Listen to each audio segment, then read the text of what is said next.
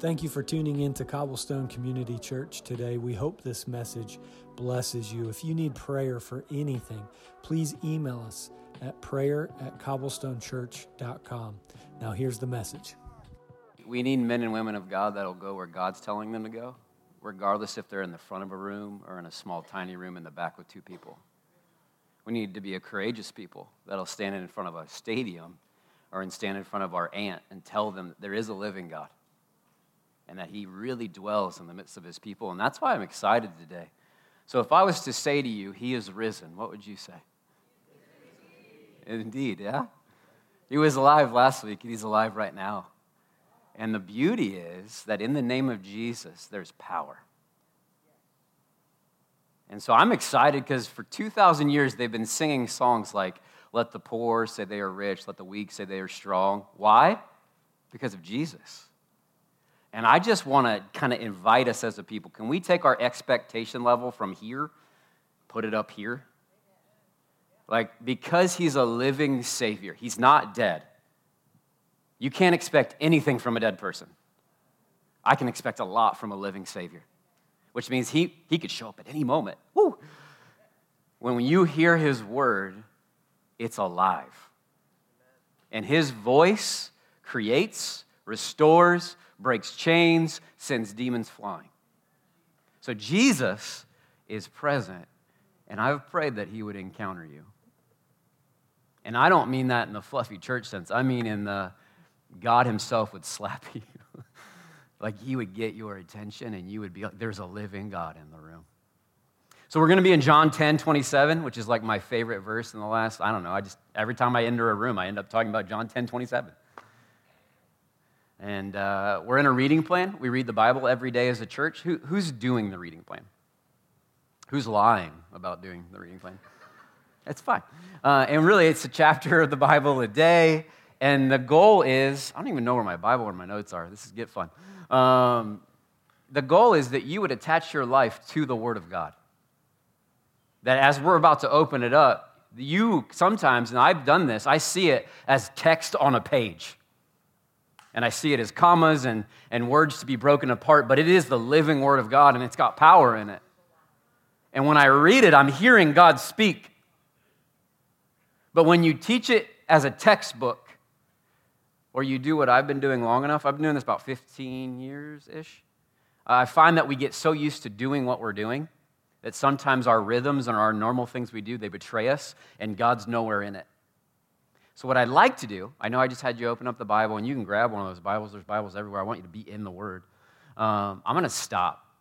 And my favorite thing to do is get in a room of people that love Jesus. Hello, room of people that love Jesus, and go, God, because you're the living God, we're going to stop doing what we're doing for a moment, and we're going to invite you to do what you want to do.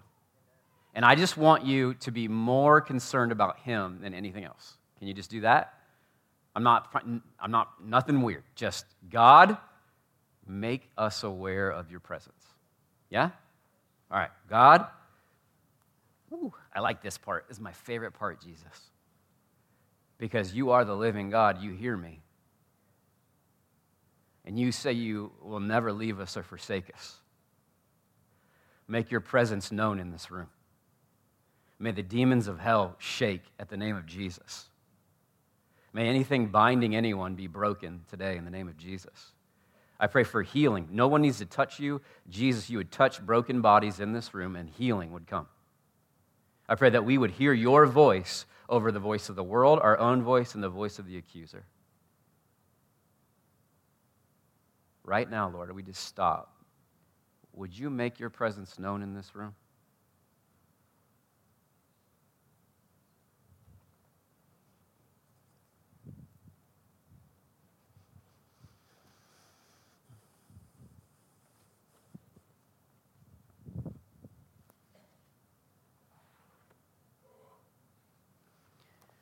Lord, I thank you that if a person from the world walked in, they'd be like, why these weird people sitting quietly in a room? It's because you're the living God and you see us and you speak and you move in the midst of your people. We're, we want to know you. We want to hear from you. We want to meet with you. I just pray King David's prayer. One thing I ask of the Lord, this is what I seek after. I want to gaze on your beauty. I want to inquire in your temple. I want to see your glory in the land of the living. So, King Jesus, come and make your rule known in this room. You rule over everything, and what you say happens. Your voice is powerful, and it's not silent. Speak loudly and show the one that thinks that they are, you are far away that you're close. In Jesus' name, amen. John 10 27 is the beloved disciple John. I love the Gospel of John for that one reason.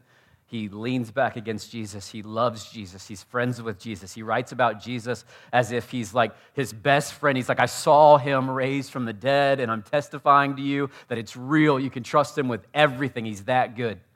And as he's beginning to write and tell these stories, he's sharing Jesus' words in John 10. And Jesus is in the temple, and they've just come to him and like, All right, just tell us, are you the Messiah?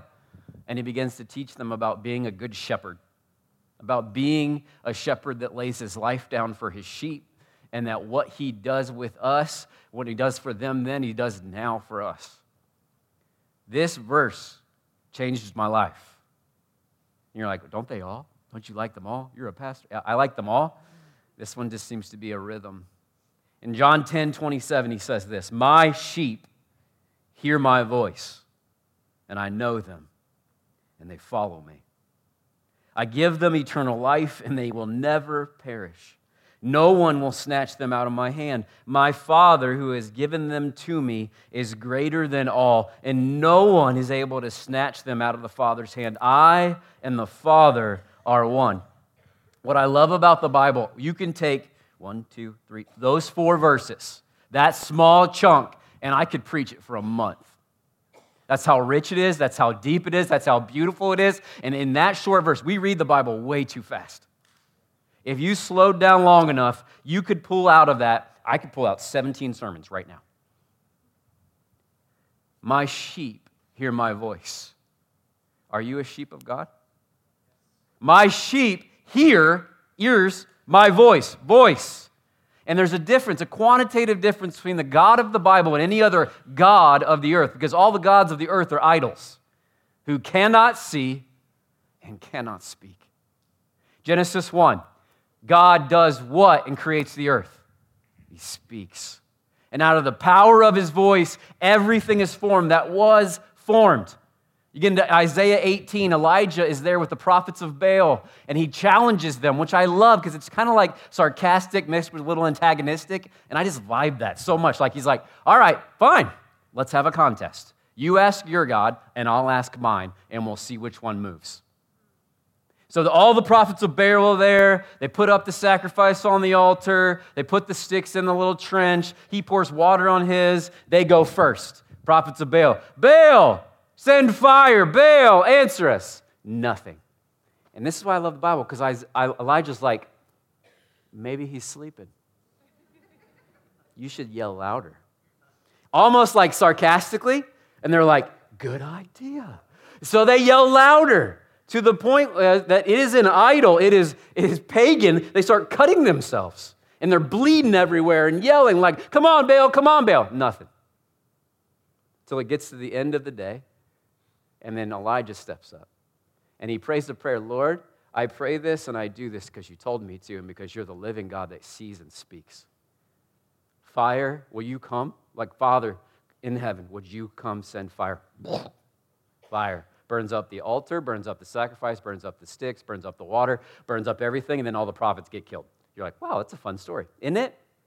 Isn't it? Why? Because our God speaks. And when he speaks, life comes to dead things. This is dry bones, stand up and put on flesh. When God speaks, life happens. And it says, My sheep hear my voice. So some of you, you had an experience similar. You're sitting in youth group, and all of a sudden you were like, I got to go up there and give my life to Jesus. Do you know what you heard in that moment? You probably didn't equate it with this. You heard the voice of God. And you might not have been like, I didn't, I didn't hear anything. But the voice of the Lord said, Come, be my sheep, come and follow me. And you said yes. And then you got up and went up and probably said a prayer, maybe about 17 times like I did. But you heard the voice of God. And it is a characteristic of the people, the sheep of the great shepherd, to do one thing we know his voice. We know what he says and we know where he wants us to go. And on top of that, he says, and I know them. Now, some of you in this room, you're convinced, and I think the world's done this, and I think Satan's done this, that God doesn't care about you, that he's not aware of your situation. That somehow over here, you got the anointed, highly favored people, but here, yeah, you're saved, but he's not that aware of you. He doesn't really care. And really, that is a lie. That is a lie. The people of God are shepherded, are sheep herded, are cared for. The numbers of on the hairs on your head are numbered. Jesus teaches this. He says, Now, the sparrows of the earth, they have food and water. How much more valuable than a sparrow are you? Won't God take care of you? Psalm 139, He knit you together. David yells out, If I go down to the depths, I can't get away from you. You're there. And if I go to the highest heights, you're there. You're not hidden from God. Now, the question is are you one of his sheep? Do you know his voice? Do you feel like he knows you? And it says, and they follow me. So let me, let me break that down. I don't know if this was like, I can't remember when I watched this. You know when you fall asleep and you wake up at 2 a.m. and you're like, what, the crap's on TV? I think that's what this is. So I remember one night I was watching a show, and it was one of those shows where they bring a married woman and a married man, and they're trying to figure out how well they know each other. And so they put them all these tests. So all I remember is the husband was here, and there was this wall with all these like screens, and you couldn't see through them except for a, a foot long thing at the bottom, and there was feet, different sets of feet of different women. And the man, he was tasked to find his wife's feet. So, husbands, do you think you could identify your wife just by her feet? You're like, bro, they're pretty ugly. I think I can find them. Right? So he does, he does the thing. He's like, yeah, he's literally like, no, too hairy. No, that's too long. No, like he's just literally going down the line and he's trying to figure out, is that my wife's feet? And so some of them are wiggling and some of them are trying to like get his attention, but you can't see anything other than the feet. He finally gets to one. He's like, that's my wife's feet. That's my wife's feet. It's like number seven or whatever it was. Uh, and then finally, they're like, all right, number seven. Is, and then she speaks, and the man goes, that's not my wife. I can tell you Anna's mood and tone by her voice in the other room. I can tell you what she actually saying just by her tone. And the Word of God, Jesus Himself just said, My sheep, they know my voice. How else are we going to be led if we don't learn His voice? If we don't know what He's saying? Because on top of that is, and they will follow me. So let me ask you a question Who are you following? You're all following something. You're following someone. It might be you. If you're a Miami student, you're following the four year plan to get you out of college. That's the, you're on that track. You're on it. You're locked in. You're paying the money. You're doing the things. You're doing the hours, right? Some of you, like, are you following Jesus? Because he is the great shepherd of our souls. And he says, My sheep, they know my voice. I know them perfectly. God knows everything about you. He knows what you're worried about. He knows where you were last night. He knew if you didn't even want to come here today. He knows. I know them. You are known by the Savior of the world, and He speaks and leads, but there's the catch will you follow Him? And the problem is, a lot of us were like, yeah, I'll follow Him, but then we go do our own thing. Yeah, I'll follow Him, but I want to be in charge of this part of my life. But that's not the invitation, yeah? On top of that, he says, I give them eternal life and they will never perish. No one will snatch them out of my hand. So if you're a Christian, can you do me a favor? Take a deep breath. Let it out and relax, man. There's this, this fear that I see over the God's people, as if somehow you are going to get yourself out of the hand of God. Or somehow Satan's going to get you out of the hand of God. Now, here's what I've learned about being a sheep of Jesus I'm really stupid. Anybody else want to join the stupid sheep club? Here we are, yeah? And this is the thing there's these moments in my life where I'm like, I'm a pretty smart sheep, right? And then I, then I go and I'm like, I, I'm going to do it. And I, I walk off a cliff. And Jesus is like, come on, I, I know you, man. I know where you are. And he comes and rescues me again and again and again and again. And the Bible says repeatedly, What shall separate us from the love of God? Will demons? No. Will angels? No. Will a dumb sheep? No. So if I put something, Jeremiah is kind of a big guy. Let's say I put a gumball in Jeremiah's hand. Do you think you can get it out of his hand? All the men in the room are like, Yes, sir, I can. Uh, all right, fine. Now, if, if God Himself puts you in His hand, who's getting it out?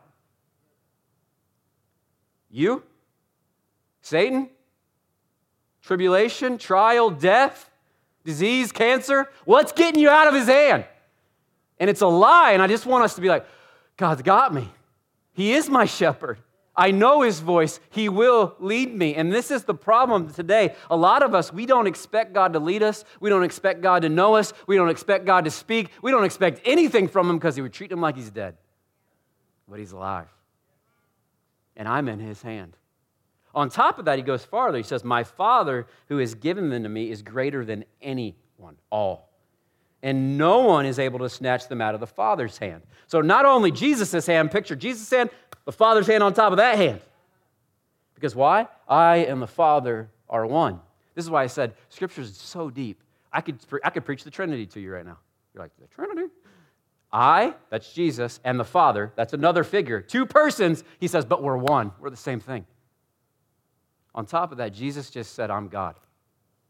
So when God comes to you and speaks, my sheep know my voice. I'll ask the questions again Do you know the voice of God? Do you know what it's like to be led by God? Because what I've found, and this is the whole goal of this sermon, is if we will stop long enough and go, God, I want to follow you. Will you lead me? He does. He really does. He leads his people. He has not left you abandoned, guessing what he wants from you.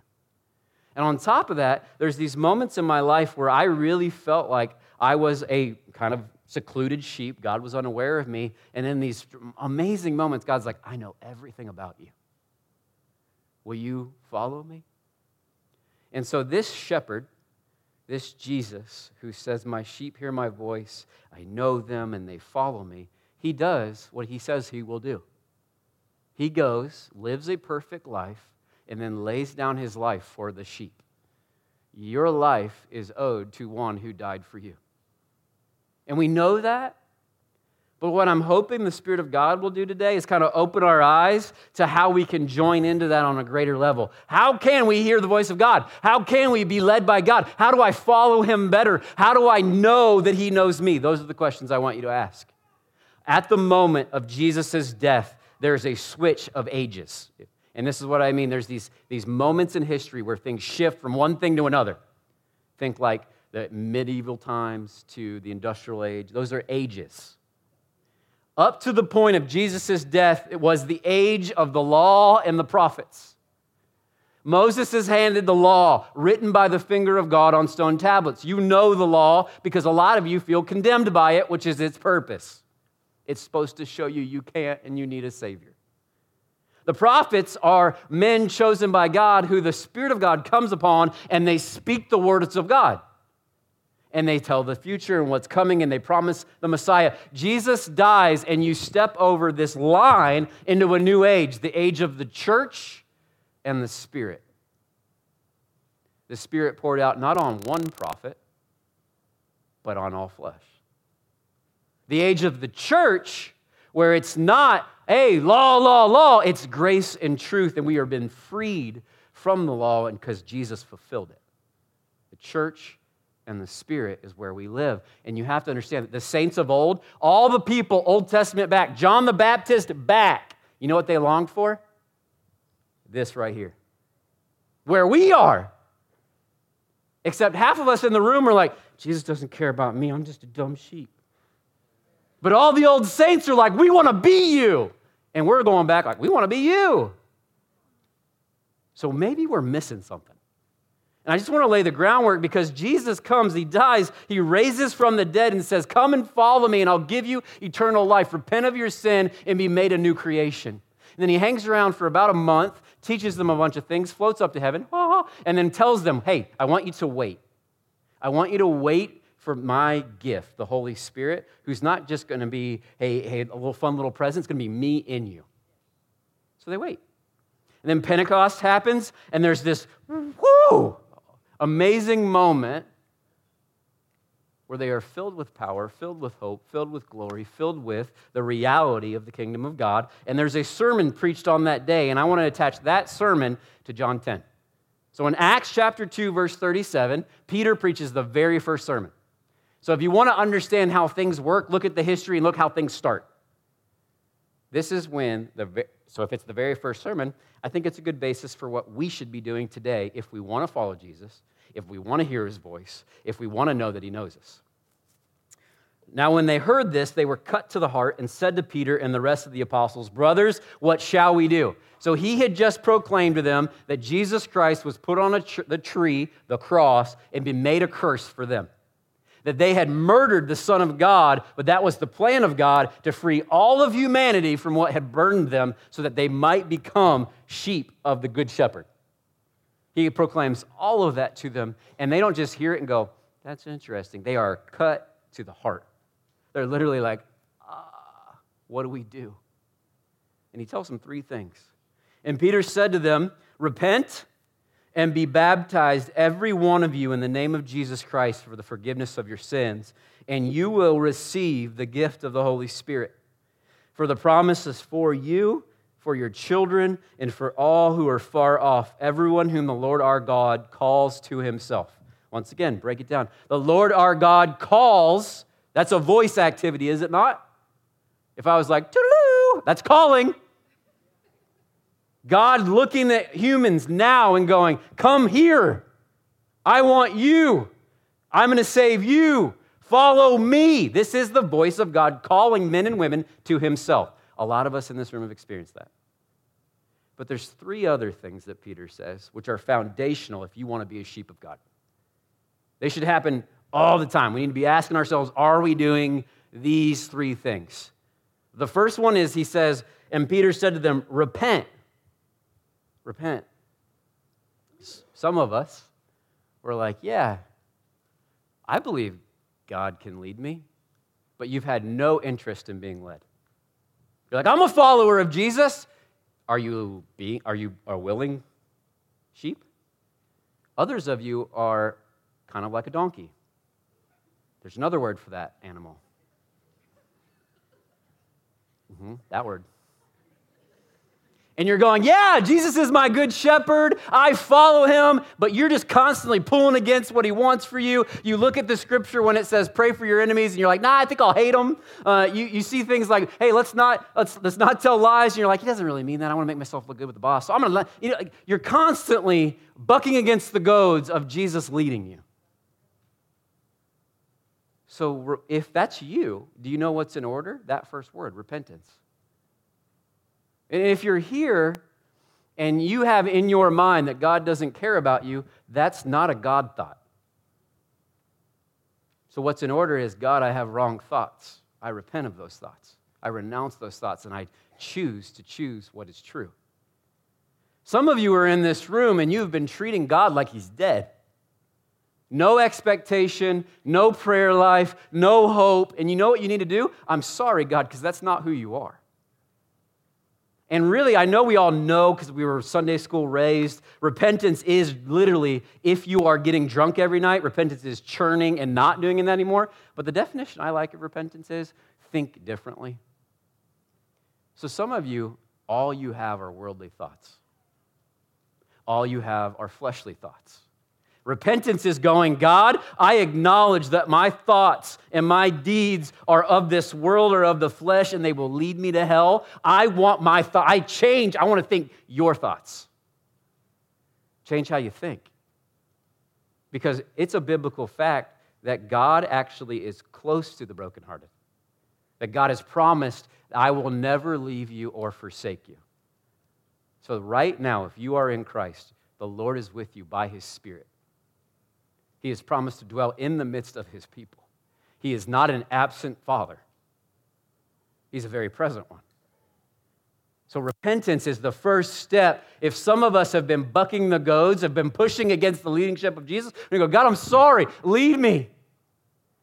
And then he says, You need to repent and then be baptized, every one of you, in the name of Jesus Christ for the forgiveness of your sins. Now, we are going to do baptisms today. And it's going to be joy filled, but I tell you what it actually signifies death. And we miss that but I want to put this is going to feel weighty, but there's a freedom that God offers you in losing your life. So in Romans 6, he tells us what baptism is. Paul tells us. In Romans 6, he says, We were buried, therefore, with him by baptism into death, in order that, just as Christ was raised from the dead by the glory of the Father, we too might walk in newness of life. For if we've been united with him in a death like his, we shall certainly be united with him in a resurrection like his. We know that our old self was crucified with him in order that the body of sin might be brought to nothing, so that we may no longer be enslaved to sin. So when people get dunked in here today, you know what they're doing? They're going, I identify with the death of Christ. This is like going into the grave. Unfortunately, Western Christianity has taken on a gospel that's false. Because what you were told is Invite Jesus into your life, and your life will be blessed, and you'll have the best version of life that you could possibly have. And so, what we did is we took the Son of God and His grace, and we said, Now give me all my happiness. But that's not the invitation. He said, Come and follow me. Anyone that would follow me must lose his life. Take up your cross daily and follow me. These are the words of the Son of God. So some of us, when we go, I want to be led by God, and they're like, How? How do I do that? One word. You ready? Die.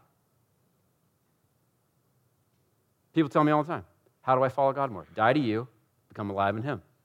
Die. We don't like that as Americans. We're like, no, no, no, no, no, no. I just didn't want to go to hell and I didn't want the consequences of my sins and I was tired of feeling guilty. But God didn't want to just make you kind of new, He wanted to make you completely new a new life, a new creation, something you can't make by just saying, God, forgive me. No, you literally are being transformed, mind, body, and soul, by the power of God into a new creation that is able to love God, able to walk in the things of God, able to walk like Jesus walked. So I'll ask you this if you're like, yeah, Jesus is my good shepherd, are you living for your kingdom or his? Because I'll, tell, I, I'll confess, there's moments of my Christian life where I picked my life back up. This is a daily thing. It says, daily pick up your cross, which, if I don't know if you know, it'd be like me picking up an electric chair every day and lugging it around. What are you doing? I just want to remember that I'm supposed to die to me and live to Him. That I need to die to my flesh so that the Spirit of God might live through me. And nobody likes these two words. But everybody's like, ah, oh, my sheep know my voice, and I, he knows me, and I want to follow him. Well, do you actively repent? Do you identify with the death of Christ? That the life of Christ might live through you? Those are the hard ones. He says one more thing, just to make the room even more fun repent and be baptized, every one of you, in the name of Jesus Christ, for the forgiveness of your sins, and you will receive the gift of the Holy Spirit. For the promise is for you and for your children and for all who are far off, everyone whom the Lord our God calls to himself. Sometimes we play this game when we talk about the Holy Spirit, like, no, no, no, no, no, it's for the apostles. Do you notice what he just said? For the promise of the helper, of the gift of the Holy Spirit, is for those there, those that are their children, and those that are far away. That's you and I. That's the Gentiles. That's the people of every tribe, tongue, and nation. When they come to Jesus, they get the very indwelling of God's Spirit. Once again, I'm very Trinitarian and I'm very Bible boy. So in John 16, Jesus teaches about this gift. So in John 16, Jesus tells us, I still have many things to say to you. Hmm, my sheep know my voice. I have many things to say to you. But you can't bear them now. When the Spirit of truth comes, he will guide you into all truth. For he will not speak on his own authority, but whatever he hears, he will speak. and he will declare to you the things that are to come. He will glorify me, for he will take what is mine and declare it to you. All that the Father has is mine, therefore I said that he will take what is mine and declare it to you. This is Jesus' words, yeah? This is what Jesus says. You need to repent, you need to identify with the death of Christ, and you will receive not. So let me just go through the Trinity with you guys, just so we're clear Father, Son, Holy Bible? No. Oh, yeah. Holy Spirit. God Himself, God's Spirit, poured out on all flesh. So why? So we know where to go. So when we're following, He says, Well, He'll tell you what is mine. He'll declare it to you, He'll tell you, He'll lead you. And because I know that some of you are oriented like me, you have backgrounds like me, I'm making you nervous. Let me make you unnervous, or maybe more nervous.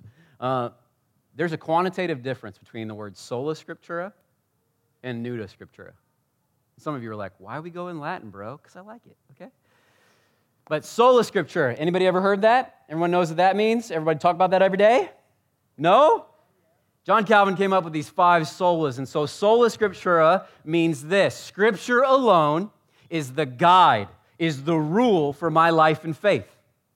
Nuda scriptura means only only scripture, is the only revelation, only input, and only thing God does.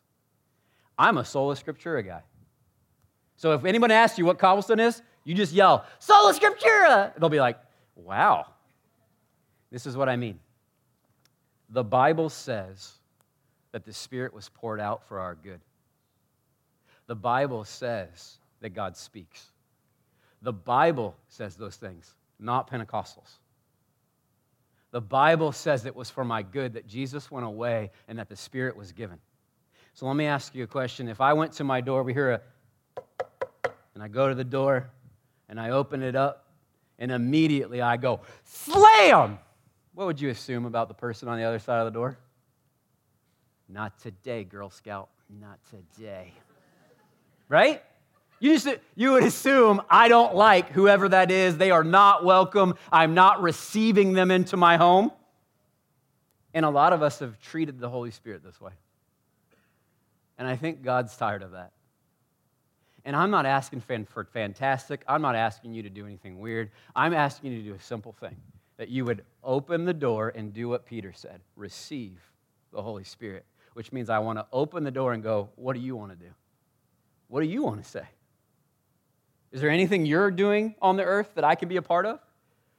A lot of you don't understand, like when Galatians says, walk by the Spirit and you won't gratify the desires of your sinful flesh, that's the answer to your lust problem. But since you might have background like me, you cut off the Holy Spirit, you cut off the power. Let's not do that, yeah? So, is there repentance in your life? Are you identifying with Jesus' death, burial, resurrection that you might identify with his life? And are you open?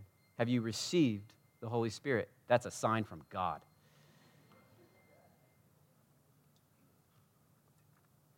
Because smarter men than me, uh, Martyn Lloyd-Jones, he's an old dead British guy.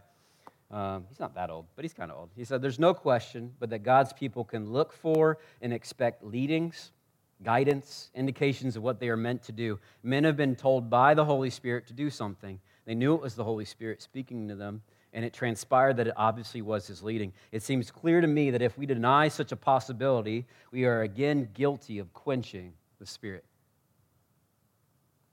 So, my sheep, they know my voice. And Jesus told us that the one that would speak to us was the Spirit. My sheep know my voice, and I know them. Some of you need to repent because you've been living as if you're unseen and uncared for. And God says, No, you are so cared for, and I love you, and I see you. And they follow me. Well, to follow Jesus, you have to die to you. So we're going to lean into that right now. And I think we have the opportunity, which is the beautiful thing, anytime Jesus' church gathers, to go, God, will you lead me? This is what I found if I'll stop long enough and I'll go, God, what do you want me to do? He tells me. He makes it clear. And that's not always a prophetic vision or some grand thing. Sometimes that's just simply like, read your Bible, moron, you stupid sheep. And I'm like, yeah, that's a good idea, Holy Spirit. It's crazy that the Holy Spirit would lead me to the little word of God, because that's what He does. Sometimes, if I just stop long enough and I go, God, what are you up to? He'll show me things about people, places I should go, things I need to repent of. He's a good Savior, and He's a present shepherd. Will you let Him shepherd you? Will you let Him lead you right now? Not like tomorrow, not one day in heaven, right now. I want to invite God to shepherd you. And it will look different for everybody because we're all on different levels of stupid sheepness. Like there's times in my kids' life where sometimes they needed stern warning, and other times I just need to hug them. God might just pick you up today and give you a hug. But he also might discipline you. You want to know why? Not because he's mad at you, because good fathers discipline their kids. So, can you kind of, I say, assume the position? I guess get aware of God and stop worrying about people. And I want to ask the shepherd of our souls to come into this room. And I know he's already here. I want to ask the Spirit of God to make you aware of God's care. And then I want to ask him to speak because my sheep hear my voice. It might not be fantastic, it might be really subtle because usually it is. Listen to him. And if you're like, man, I don't know what to do, ask him. Lord, will you lead me? That's a good, humble prayer. God, I don't know where to go. I feel like a sheep that fell off a cliff. Help me. He's a good, he's really good. Can we do that? And so I'm going to ask the band to come because we're going to respond in a song and then we're going to celebrate baptism and all this stuff. Thank you for joining us today. If you need prayer for anything, you can email us at prayer at cobblestonechurch.com or you can go on our website at www.cobblestonechurch.com and submit it there. We'd love to pray for you. Have a great week and God bless.